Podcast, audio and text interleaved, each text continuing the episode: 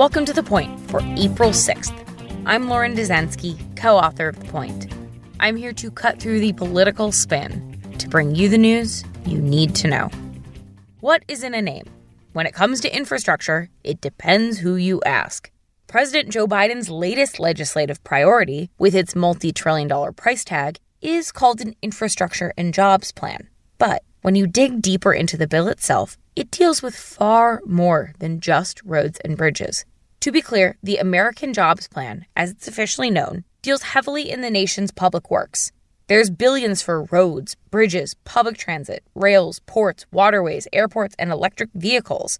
There's money to modernize 20,000 miles of highways, roads, and main streets, and billions to improve road safety for all users. Plus, there's fixes for tens of thousands of bridges. But there's more. There's billions for boosting manufacturing. Under Biden's plan, $50 billion of the money would be invested in semiconductor manufacturing, and another 30 billion would go toward investing in medical manufacturing to help shore up the nation's ability to respond to a future outbreak.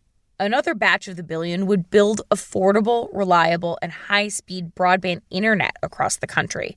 Then there's $400 billion to revolutionize home health care for the elderly and disabled. Biden and his cabinet members argue that infrastructure undergirds every pillar of American life, from education to energy, healthcare, and manufacturing, and that the need for the investment is gargantuan. But the president's generous interpretation of a policy area that Washington has traditionally seen as confined mostly to transportation projects is already sparking a huge clash with his critics on Capitol Hill. As my colleague Stephen Collinson notes, one person's infrastructure plan is another's left wing power grab. So let's get to the point. The outcome of this duel over definition could dictate the fate of Biden's presidency and legacy. And that is the point for April 6th, 2021. Thank you for listening. For more updates throughout the week, subscribe to the Point newsletter at cnn.com slash the point.